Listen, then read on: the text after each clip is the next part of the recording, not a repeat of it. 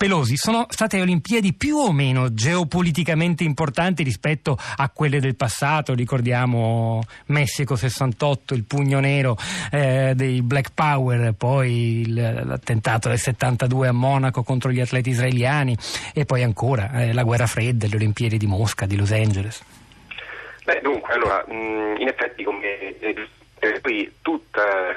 le Olimpiadi sono sempre state geopoliticizzate, ecco, per usare il neologismo no? che, che avete coniato, ma eh, è un qualcosa che addirittura possiamo far risalire addirittura alle Olimpiadi antiche, eh, perché tra atleti, vengo all'antica Grecia, tra, atleti ateniesi e spartani ad esempio a volte accadevano episodi sia di grande amicizia sia invece dire, anche piuttosto cruenti perché magari c'erano rivalità di altro tipo. Um, però um,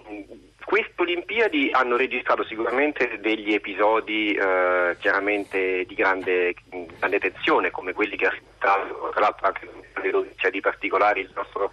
ascoltatore prima, um, ce ne sarebbero potuti addirittura anche essere altri, voi pensate all'esempio um, uh, che mi viene in mente è quello della, perché abbiamo visto nel judo un atleta kosovara uh, battere un'italiana, uh, Odette Giuffrida in finale, eh, tra l'altro mh, dando la prima medaglia d'oro al Kosovo che per la prima volta partecipava ai Giochi Olimpici. E, ehm, tutto, in tutto questo però qualora invece dell'italiana uh, sul podio ci fosse stata una serba, uh, il Comitato Olimpico serbo aveva dato ordine ai propri atleti di non salire su un podio qualora si, sarebbe, si fossero trovati insieme ad atleti kosovari, quindi mm. eh, avremmo anche potuto averne ulteriori di episodi oltre a quelli citati dal nostro ascoltatore. Questo basta per, mm, per, collocare, non so se questo però basta per collocare questa edizione dei Giochi Olimpici, per quanto siamo ancora a metà, come una tra le più condizionate dalla politica, eh, perché ecco, avete fatto riferimento prima ad episodi che veramente hanno, hanno cambiato la storia, eh, no? da mm, Messico 68, il gesto di eh, Carlos Smith è un qualcosa che veramente eh, segna profondamente eh, tutto un periodo storico, per non parlare dell'attentato di Monaco che avete correttamente citato prima. Queste hanno registrato tutta una serie di episodi che si inseriscono perfettamente in quello che è il clima attuale, ehm, perché il mondo dello sport fa parte del mondo e quindi eh, ovviamente eh, dire, non, può, eh, non, può, restarne fuori. Eh, la delegazione degli atleti palestinesi eh, si è presentata a Rio senza divise eh, senza divise ufficiali e senza bandiera per la cerimonia di apertura perché a, uh, alla dogana di Israele uh, non hanno fatto passare il materiale tecnico con cui gli atleti palestinesi hanno dovuto gareggiare e sono stati aiutati dal CIO. Come spesso accade, perché mh, in sé ha anche questa straordinaria forza, secondo me, che eh, pur essendo spesso macchiato no? da tanti episodi non belli, eh, da tanti episodi eh, appunto, che hanno significati sicuramente non edificanti e non olimpici, riesce sempre comunque ad andare un passo oltre. Il CIO ha aiutato così come il CIO da tanti anni ha formato la squadra di atleti indipendenti e ci sono tanti altri esempi dove invece alla fine lo mondo dello sport riesce anche ad andare oltre e ci sono stati anche in questa Olimpiade. Ha ricordato Pelosi tensioni nazionali che ci riportano non soltanto allo scenario geopolitico del Medio Oriente ma anche a quello dei Balcani, però ci sono anche delle grandi novità di queste Olimpiadi che nel 2016 non possono che rispecchiare un mondo interamente globalizzato in cui succedono cose e fatti nuovi anche sul piano della politica. Innanzitutto la più grande novità, quella che tutti credo abbiamo salutato con, con entusiasmo, con con, con, speranza anche la delegazione degli atleti sotto la bandiera dei rifugiati, voluta fortemente dal Comitato Olimpico, insomma qualcosa che certo. chissà aprirà una strada nuova, una, una, squadra che include al proprio interno storie ah, meravigliose come quella della giovane nuotatrice di Damasco che chissà oggi eh, gareggia sotto quella bandiera, magari alle prossime Olimpiadi avrà eh, la bandiera tedesca sopra la sua testa e che è una promessa e non soltanto un gesto e un simbolo. Eh, una partecipazione importante. A che, a che, punto stanno gli atleti della nazione non nazione, quella dei rifugiati? Ha qualche aggiornamento Pelosi su questo?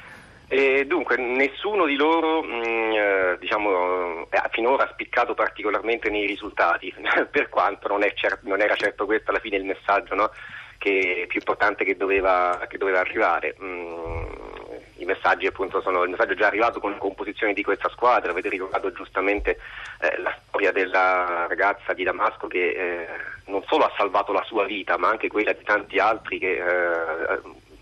rifugiati portando il barcone eh, a nuoto grazie alla sua abilità del nuoto e che adesso non riesce più a nuotare in mare perché per lo shock però va ancora molto forte in piscina. E, ehm, per cui ecco, questo è sicuramente un altro esempio no, di come lo sport tante volte riesce andare, a fare veramente un passo in più eh, rispetto alle, a, alle tensioni che, che, attanagliano l'umanità e che mh, e riesce sempre a fare un passo in più anche rispetto alla, mh, al modo in cui le, le, le si strumentalizzano spesso da parte della politica, perché vedete Um, c'è sempre un grosso equivoco di fondo da questo punto di vista perché um, noi ci ritroviamo alle Olimpiadi che è il momento in cui veramente tutto il mondo si gira e guarda dalla stessa parte no? e quindi tutto ciò che accade alle Olimpiadi è visibile in tutto il mondo e diventa sempre il terreno affinché la politica strumentalizzi eh, in questo senso il mondo dello sport. Politica che però invece eh, tira fuori dalla gestione del mondo dello sport, che invece è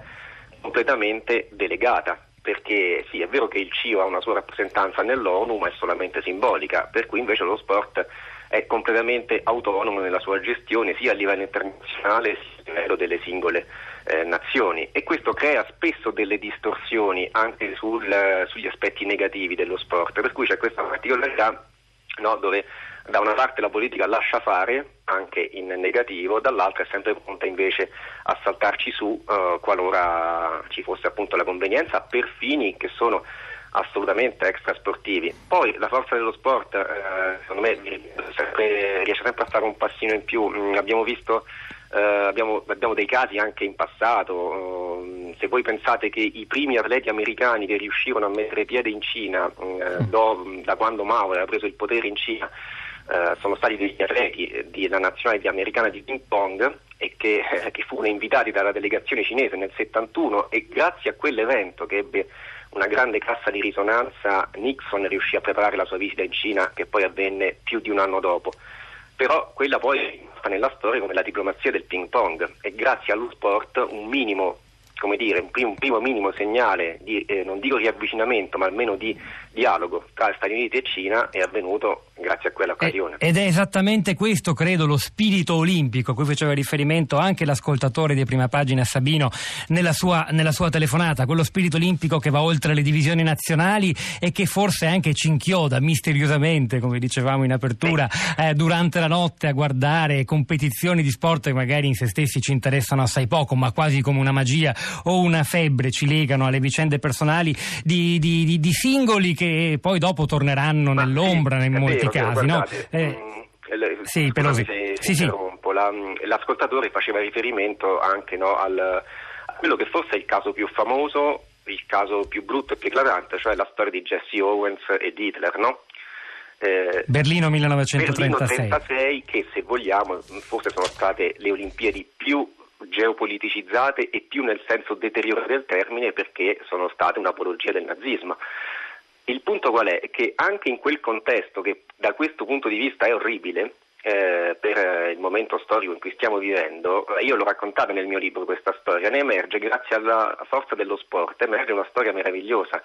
Perché non so se molti sanno che Jesse Owens nella gara del salto in lungo rischia di non qualificarsi perché lui sbaglia i primi due salti.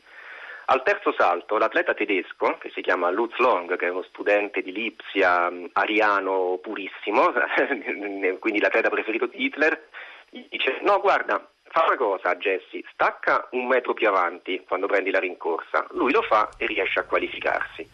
E poi in finale vince, battendo l'atleta tedesco,